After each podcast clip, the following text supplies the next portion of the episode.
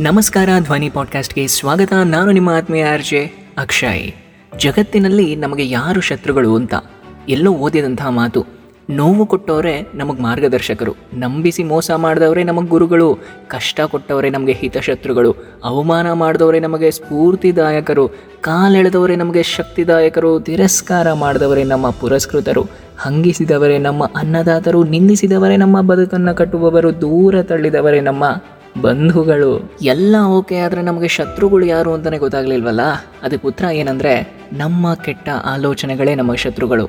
ನಮ್ಮೆಲ್ಲರ ಕಣ್ಣು ನೋಡುತ್ತೆ ನಿಜ ಒಳ್ಳೇದನ್ನು ಮಾತ್ರ ನೋಡುತ್ತಾ? ಕಿವಿ ಕೇಳುತ್ತೆ ನಿಜ ಒಳ್ಳೇದನ್ನು ಮಾತ್ರ ಕೇಳುತ್ತಾ? ಬುದ್ಧಿ ಮೊದಲು ಒಳ್ಳೇದನ್ನು ಮಾತ್ರ ಯೋಚನೆ ಮಾಡುತ್ತಾ? ಆ ಥರ ಟ್ಯೂನ್ ಮಾಡ್ಕೊಳಕ್ಕೆ ಸಾಧ್ಯ ಆದರೆ ನಾವು ನಮ್ಮ ಜೀವನದಲ್ಲಿ ಅರ್ಧ ಗೆದ್ಬಿಟ್ವಿ ಅಂತ ಅರ್ಥ.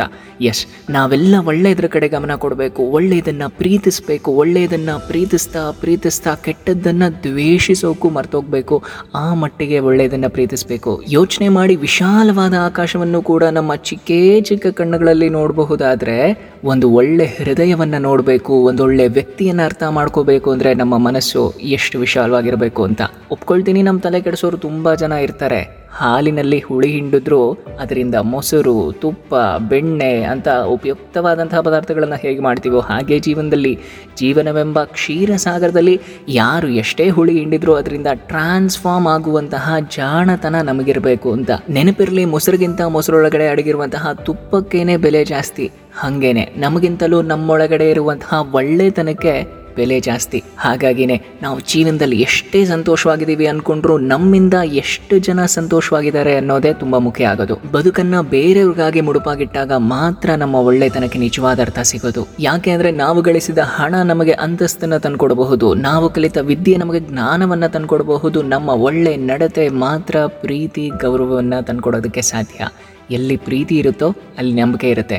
ಎಲ್ಲಿ ನಂಬಿಕೆ ಇರುತ್ತೋ ಅಲ್ಲಿ ಜನ ಇರ್ತಾರೆ. ಆಕ್ಚುಲಿ ಏನಂದ್ರೆ ಹಣವಂತನ ಜೊತೆ ನೂರು ವರ್ಷ ಬದುಕಕ್ಕಿಂತಲೂ ಹೃದಯವಂತನ ಜೊತೆ ಮೂರೇ ಮೂರು ನಿಮಿಷ ಬದುಕಿದ್ರೆ ಪ್ರೀತಿ ಅನ್ನೋದೇನು ಅಂತ ಗೊತ್ತಾಗತ್ತೆ. ಜೀವನ ಸಾರ್ಥಕವಾಗುತ್ತೆ. ಬಸವಣ್ಣನವರ ಒಳ್ಳೆ ಮಾತಿದೆ. ಕೈಲಾಸ ದೊಡ್ಡದಲ್ಲ, ಕಾಯಕ ದೊಡ್ಡದು, ಧರ್ಮ ದೊಡ್ಡದಲ್ಲ, ದಯೆ ದೊಡ್ಡದು, ಅರಿವು ದೊಡ್ಡದಲ್ಲ, ಆಚಾರ ದೊಡ್ಡದು, ಅಧಿಕಾರ ದೊಡ್ಡದಲ್ಲ, ಅಭಿಮಾನ ದೊಡ್ಡದು, ಆಸ್ತಿ ದೊಡ್ಡದಲ್ಲ, ಆರೋಗ್ಯ ದೊಡ್ಡದು, ವಿದ್ಯೆ ದೊಡ್ಡದಲ್ಲ, ಅನುಭವ ದೊಡ್ಡದು, ಮನೆ ದೊಡ್ಡದಲ್ಲ, ಮನ ದೊಡ್ಡದು, ಹಣ ದೊಡ್ಡದಲ್ಲ ಗುಣ ದೊಡ್ಡದ್ದು. ಇದನ್ನ ಸಮರೈಸ್ ಮಾಡೋದಕ್ಕೆ ಸಿದ್ದಯ್ಯ ಪುರಾಣಿಕರ ಒಂದು ಮಾತನ್ನು ತಗೊಳ್ತೀನಿ. ಏನಾದರೂ ಆಗು ಮೊದಲು ಮಾನವನಾಗು ಅಂತ. ನಾವೆಲ್ಲ ನೆನ್ಪಿಟ್ಕೋಬೇಕಾಗಿರುವ ದಿನ ಕೊನೆಯ ಸಾಲಿ ಇದೇನೆ. ಹಾಗೆ ಸಾಧನೆಯ ನಕ್ಷತ್ರ ನಮ್ಮ ಬದುಕಿನಲ್ಲಿ ಮಿಂಚಬೇಕು ಅಂದರೆ ಒಳ್ಳೆಯ ಚಿಂತನೆಗಳು, ಆಲೋಚನೆಗಳು, ಸತತವಾದ ಪ್ರಯತ್ನದಿಂದ ಮಾತ್ರನೇ ಸಾಧ್ಯ.